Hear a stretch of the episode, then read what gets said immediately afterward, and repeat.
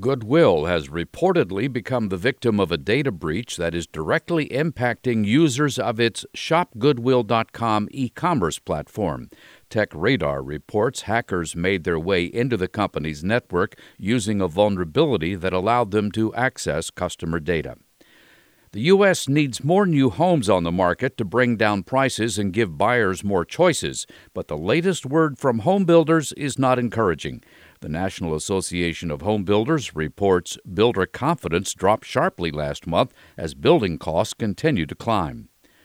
A jury in Marion County, Tennessee, ordered Cracker Barrel to pay a customer $9.4 million after it found the company at fault for serving him a glass filled with a chemical instead of water.